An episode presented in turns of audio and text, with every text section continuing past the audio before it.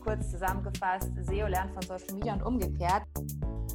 Also wir versuchen immer, um das mal zusammenzufassen, so nah wie möglich an eine One-Fits-All-Lösung zu kommen. Auch beim Thema Videocontent geht es bei uns natürlich dann langfristig darum, das Ganze möglichst effizient zu gestalten. The Digital Bash Podcast, der Podcast zur größten Webkonferenz der Digitalbranche. Hallo und herzlich willkommen zum The Digital Bash Podcast, dem Podcast zu Deutschlands größter Webkonferenz der Digitalbranche. Mein Name ist Nadine Fomichowski und ich bin eigentlich Redakteurin bei onlinemarketing.de. Heute spreche ich aber mit Astrid Linser. Sie ist Lead Online Marketing Managerin bei Stylight, einer der weltweit führenden Plattformen für Mode und Lifestyle.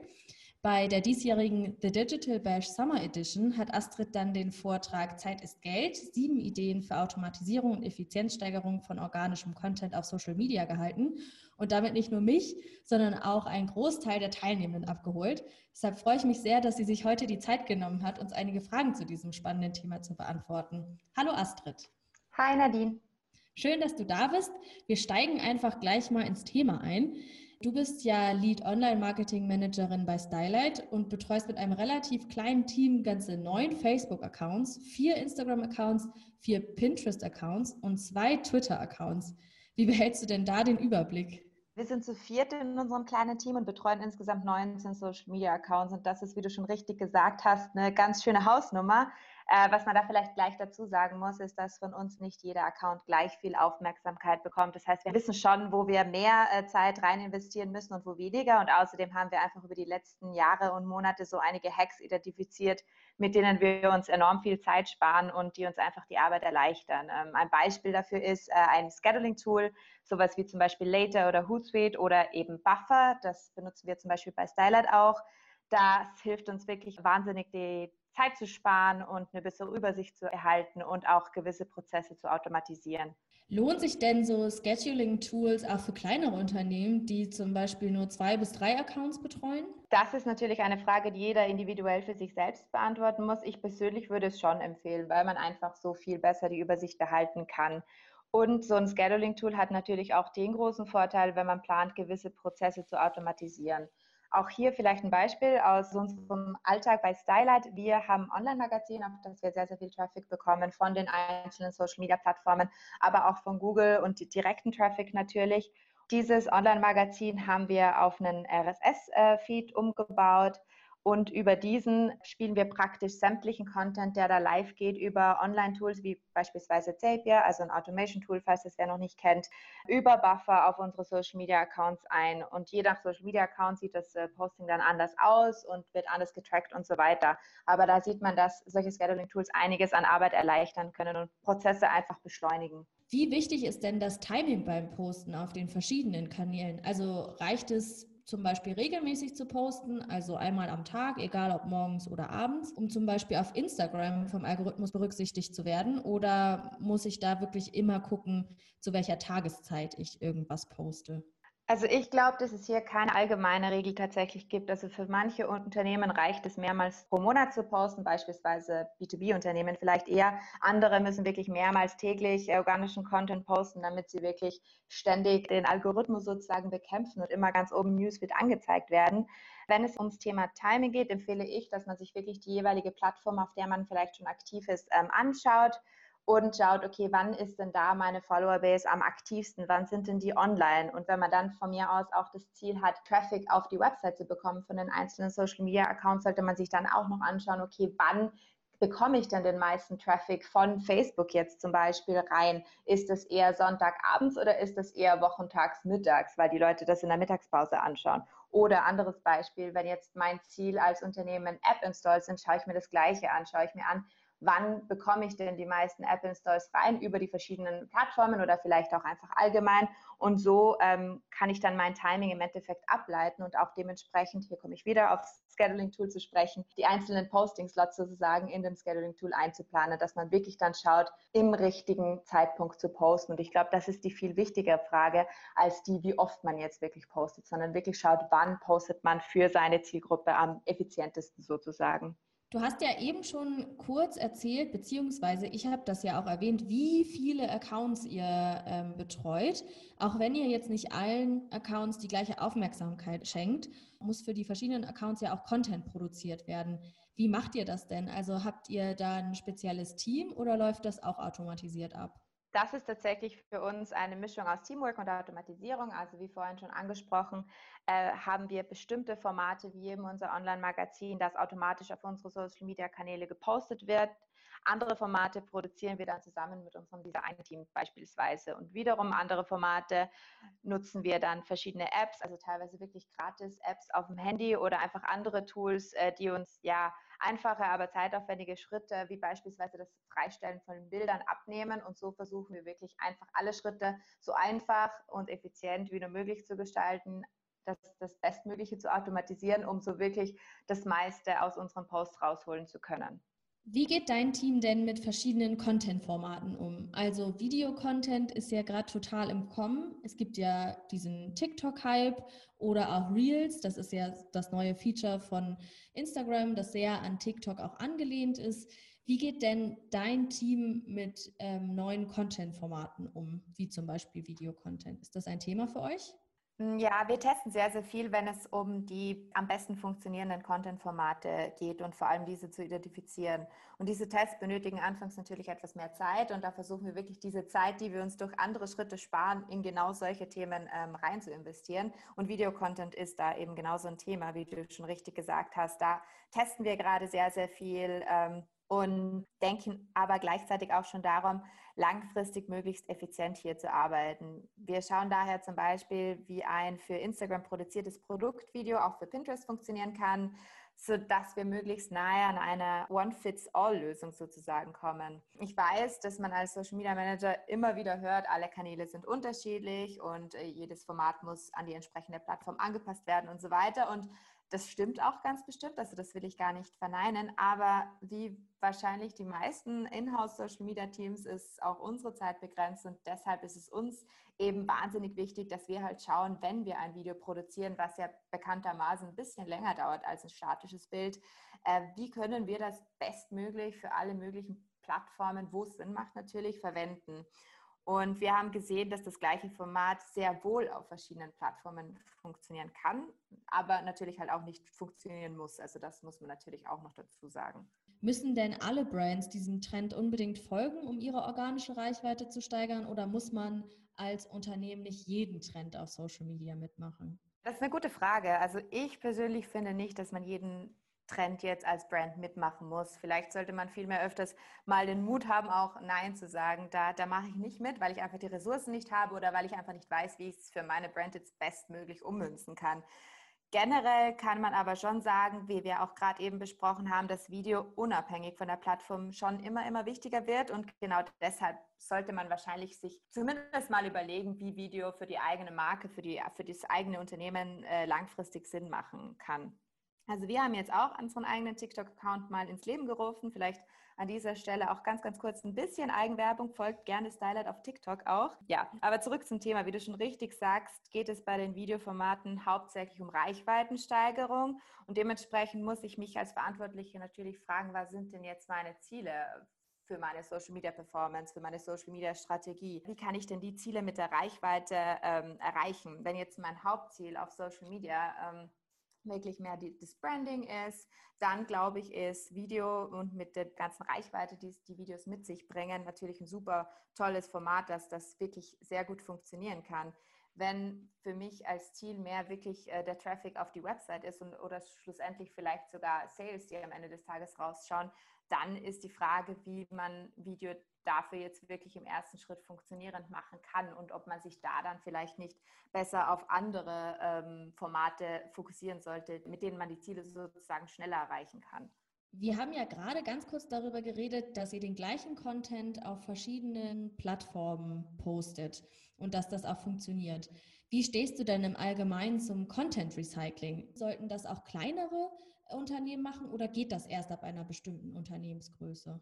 Ja, ich persönlich bin ein riesiger Fan von Content Recycling und ich finde, das kann man auch durchaus Recycling äh, nennen, zumindest aus meiner Sicht. Und ich glaube, da spielt die Unternehmensgröße vielleicht gar nicht so eine springende Rolle. Ich glaube, wenn man bestimmten Content oder bestimmte Formate hat, die funktionieren, dann sollte man einfach versuchen, das Beste rauszuholen und zwar immer, immer wieder. Äh, wir bei Stylart analysieren in bestimmten, ähm, in regelmäßigen Abständen eigentlich immer unsere organischen Postings im Schnelldurchlauf. Also da, da investieren wir gar nicht so, so viel Zeit rein und schauen, okay, was hat denn jetzt in den letzten 30 Tagen von mir aus auf Pinterest gut funktioniert? Okay, das äh, planen wir gleich nochmal mit einem Klick über Buffer ein. Wichtig hier zu sagen ist natürlich, das Ganze muss, muss Sinn machen. Also wenn ich jetzt im Februar mir die, mir die Zahlen von Dezember oder die Postings von Dezember anschaue, dann werde ich jetzt einen Weihnachtsgeschenke-Guide nicht nochmal einplanen im Februar, wenn der im Dezember noch so gut funktioniert hat. Also das ist klar. Aber es gibt sehr viele Formate, die halt einfach unabhängig äh, von der Saison immer wieder gut funktionieren oder unabhängig vom Jahr einfach immer aktuell sind. Da kann man halt wirklich versuchen, das Beste rauszuholen. Und wie zieht man aus sogenanntem Hero-Content, also Content, der richtig gut läuft, noch mehr organische Reichweite? Also hast du da irgendwie einen Expertentipp? Ja, also was wir hier machen, um aus diesem Hero-Content noch mehr rauszuholen, ist, dass wir diesen Post, der schon einmal gepostet wurde und gut funktioniert hat, äh, oder eben auch Pin, wenn man von Pinterest sprechen möchte, so abzuwandeln, dass er möglichst viele Leute abholt. Also ein Beispiel auch aus unserem Online-Magazin ist, da sprechen wir über, welche Kleidfarbe denn zu deiner Haarfarbe passt. Das ist auch so ungefähr der Titel. Äh, ein Thema, das, das anscheinend äh, wohl sehr, sehr viele Leute interessiert und auch immer sehr gut performt, unabhängig zu welcher Zeit es gepostet wird. Da haben wir uns überlegt, okay, wie können wir denn aus diesem Thema jetzt beispielsweise noch mehr Leute abholen und haben dann wirklich auf Pinterest zum Beispiel Pins kreiert, die jetzt wirklich ähm, Leute mit roten Haaren abholen und sagen, okay, diese Kleiderfarben stehen Leuten mit roten Haaren besonders gut. Das gleiche für blonde, das gleiche für dunkelbraune, äh, graue Haare, alle möglichen Versionen, dass wir wirklich da einfach nochmal Reichweiten stärker sind, äh, organisch gesehen und noch mehr Leute abholen. Ein anderes Beispiel, was wir auch haben, wenn man jetzt wirklich von Hero Content sprechen möchte, ist unser Stylight Style Deal. Das ist äh, neben unserem Online-Magazin sicher eines unserer reichweitenstärksten organischen Formate. Da geht es einfach um ein Produkt, äh, im Sale, das im Fokus steht und dann noch weitere Produkte dieser Marke ebenfalls im Sale. Den haben wir vor drei Jahren, glaube ich, war das in etwa gelauncht mit einem relativ einfachen Bild dazu. Und dieses Bild hat ja ganz gut funktioniert, das Posting so an sich, aber wir waren halt äh, gleich am Anfang nicht ganz zufrieden und haben dann wirklich mit, mit verschiedenen AB-Tests versucht, immer wieder mehr rauszuholen aus diesem, aus diesem äh, ja, Content-Format im Endeffekt, bis wir zu der heutigen Lösung gekommen sind, wo wir wirklich merken, okay, so schaffen wir es wirklich mit dem gleichen Zeitaufwand im Endeffekt noch mehr aus diesem Style-Deal rauszuholen. Wahrscheinlich läuft der Artikel, welches Kleid passt zu meiner Haarfarbe so gut, weil das auch viele Leute googeln. Also das kann ich mir richtig gut vorstellen. Ähm, wie wichtig ist denn SEO für eine gute Social-Media-Performance? Ja, das ist ein guter Punkt. Wir merken immer wieder, dass äh, SEO so einiges von Social Media lernen kann und natürlich auch umgekehrt. Also dieses Beispiel, das du gerade genannt hast, kommt genau aus dieser Richtung, dass wir uns wirklich mit unseren SEO-Kollegen auch zusammengesetzt haben und gesagt haben, okay, wie können wir wirklich voneinander profitieren und wirklich das, das Wissen, das wir von SEO haben, in die Social Media Strategie einspielen lassen und natürlich auch umgekehrt, dass wir da beide am gleichen Strang ziehen sozusagen und, und in die gleiche Richtung arbeiten. Und ähm, im Endeffekt macht es ja auch Sinn aus, aus einer User-Perspektive, wenn man darüber nachdenkt. Wenn jetzt sehr, sehr viele äh, Leser, User, wie auch immer man sie nennen möchte, nach einem bestimmten Thema googeln, ist es auch umso wahrscheinlicher, dass sie auf dieses entsprechende Thema klicken, wenn ihnen ein Artikel dazu auf Social Media unterkommt. Das hört sich natürlich sehr logisch an jetzt nochmal im Detail, wie wichtig ist denn die Keyword-Optimierung für die einzelnen Social-Media-Plattformen? Also muss ich da zum Beispiel auf Instagram was anderes beachten als auf Pinterest? So genau kann ich das leider nicht beantworten, aber ich habe schon das Gefühl, dass es immer wichtiger wird. Also auf Pinterest, klar, das ist ja im Endeffekt, funktioniert ja auch äh, ganz ähnlich wie Google ist, eine Suchmaschine im Endeffekt. Und da ist natürlich schon wichtig, dass die Pin-Beschreibungen entsprechende Keywords haben, passend zum Thema natürlich. Aber wir merken halt auch, dass es bei Instagram immer wichtiger wichtiger wird, dass da die Caption auch immer eine wichtigere Rolle neben dem Bild spielt. Und so wahrscheinlich dann auch im Algorithmus einen Vorteil liefern kann. Wie genau das Ganze funktioniert im Algorithmus, ich glaube, da bin ich nicht die Einzige, die das auch nochmal genauer wissen möchte, aber ich glaube, grundsätzlich kann man nichts falsch machen, wenn man wirklich schaut, jetzt die richtigen Keywords in einer natürlich äh, guten Beschreibung, die schlussendlich für, für Leser, für Nutzer und nicht für Google oder für Instagram oder für wen auch immer formuliert werden, ähm, rein investiert im Endeffekt. Wir haben ja jetzt schon öfter mal Pinterest hier gestreift als Thema im Podcast. Ich glaube, viele Unternehmen wissen noch nicht so ganz genau, wie sie diese Inspirationsplattformen, ähm, Social Commerce Plattformen, man weiß gar nicht genau, wie man sie nennen will, weil es so umfassend ist, für sich nutzen sollen. Hast du einen Tipp, welche Unternehmen Pinterest einfach mal für sich nutzen können und wie man das effizient überhaupt macht? Ich glaube, hier muss man sich fragen, produziert mein Unternehmen Produkte bzw. Content, was auch immer, nach welchem auf Pinterest gesucht wird? Und wenn ich jetzt eine Lifestyle-Brand bin, wie zum Beispiel Stylight eine ist, dann ist die Antwort wahrscheinlich ja. Dann kann man sich überlegen, okay, das ist jetzt wirklich, wirklich eine Plattform, wo ich Potenzial sehe und dementsprechend möchte ich die jetzt einfach mal testen. Äh, um mit Pinterest als Plattform möglichst effizient losstarten zu können, empfehle ich, mit dem Content äh, zu starten, den man schon hat. Also sprich, man sollte jetzt vielleicht nicht im ersten Schritt das, das Rad komplett versuchen, neu zu erfinden für, für Pinterest. Hier spielt aus meiner Sicht wieder der, der SEO-Content eine wichtige Rolle. Also man sollte sich einfach anschauen, okay, wo bekommt man denn den meisten organischen Traffic über Google und Bing und Konsorten her auf die Website und dementsprechend dann eigene Pinwände oder eben Pins äh, oder im besten Fall beides ähm, abzuleiten. Und dann ist, ist Pinterest genauso wie SEO ein eher langsamer Kanal, wenn man vom organischen Pinterest spricht. Man kann das natürlich auch alles mit, mit bezahlten Pins mittlerweile auch im deutschsprachigen Raum pushen, was sicher eine gute Starthilfe ist.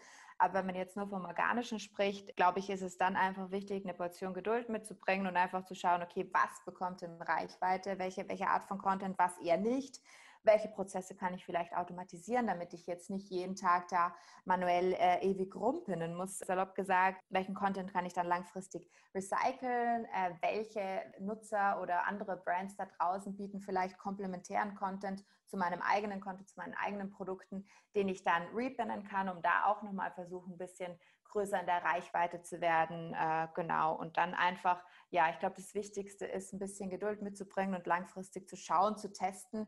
Sehr, sehr viel, um dann zu merken im Endeffekt, ob Pinterest eine Plattform für einen ist, die langfristig Sinn macht oder vielleicht auch nicht. Du bist ja absoluter Social Media Profi. Kleinere Unternehmen, die jetzt auch gerade vielleicht durch die Corona-Pandemie so ein bisschen aktiver auf Social Media geworden sind, wissen da wahrscheinlich manchmal gar nicht genau, wie sie anfangen sollen. Hast du drei Tipps vielleicht, ähm, was generell wichtig für eine erfolgreiche Social-Media-Strategie ist? Aus meiner Sicht ist das eine sehr individuelle Frage. Aber was ich in diesem Kontext immer wieder betone, ist, dass eine Zieldefinition wirklich das A und O ist. Und äh, die dementsprechende KPIs müssen einfach festgelegt werden, bevor man losstartet. Also wenn man jetzt noch ganz am Anfang steht, versteht sich. Ich glaube, da muss man wirklich für sich selber beantworten, welche KPIs sind für mich bzw. mein Unternehmen eben am wichtigsten. Will ich jetzt wirklich hauptsächlich Traffic auf meine Website bekommen? Will ich jetzt mehr Engagement am Anfang auf meinen Social-Media-Kanälen, um einfach da mal zu wachsen? Will ich jetzt äh, mehr auf Branding investieren oder geht es mir hauptsächlich um Abverkauf am Ende des Tages? Ich glaube, was da ganz, ganz wichtig ist, dass man sich wirklich entscheiden muss, weil die eierlegende Wollmilchsau, die gibt es leider selten. Es gibt sie, glaube ich, aber es gibt sie sehr, sehr selten. Dementsprechend muss man halt einfach wirklich wissen, was ist denn mein primäres Ziel? Dann als zweiter Punkt natürlich Reporting. Auch da ein super wichtiges Thema im Marketing. Wie stellen wir unseren Erfolg sicher? Ähm, wie können wir einfach sicher sein, dass wir die richtigen Dinge tun. Und auch hier wieder als Inspiration. Reportings kann man auch sehr gut automatisieren. Man kann sich entweder äh, per Mail direkt was vom, vom Facebook Business Manager schicken lassen. Man kann Google Analytics das gleiche machen. Man kann äh, sich automatisiert Zahlen über Supermetrics in ein Google Sheet zusammenlaufen lassen und so weiter und so fort. Ich glaube, da ist es sehr, sehr wichtig, dass man, dass man die Zeit, die man fürs manuelle Zahlen abtipseln ähm, aufwenden würde, spart, dass der Fokus wirklich auf, aufs Analysieren und Optimieren selber gelegt werden kann. Und dann, äh, ja, last but definitely not least, ist äh, einfach nicht überanalysieren. Ich glaube, das ist auch so ein, so ein Punkt im digitalen Marketing und definitiv auch im Social-Media-Bereich. Wir bekommen sehr, sehr viele Zahlen raus. Wenn wir wollen würden, könnten wir ein, ein Posting oder, oder eine ganze Facebook-Page, ein Instagram-Account äh, ja, so runter analysieren, dass wir am Ende des Tages den, den Wald vor lauter Bäumen nicht mehr sehen im Endeffekt. Das heißt, auch hier wieder, wie im ersten Punkt genannt, wirklich schauen, was sind denn jetzt meine primären KPIs und das sollten aus meiner Sicht nicht mehr als drei sein, die jetzt wirklich wichtig sind und nach denen ich sozusagen optimiere. Ja, das wären, glaube ich, so die drei wichtigsten Punkte für eine, für eine Strategie. Vielen Dank. Also das fand ich ähm, wirklich spannend, auch das mal zu sehen, wie Social Media quasi für so einen riesigen Konzern beziehungsweise für so eine riesige Plattform wie Stylight läuft. Vielen Dank, dass du beim The Digital Bash Podcast dabei warst. Danke, Nadine. Hat Spaß gemacht. Ja, das fand ich auch. Damit verabschiede ich mich auf jeden Fall von den Hörerinnen und Hörern und hoffe, dass ihr bei der nächsten Folge wieder mit dabei seid. Tschüss. The Digital Bash Podcast wird präsentiert von onlinemarketing.de, dein wichtigster Touchpoint zur Digitalbranche.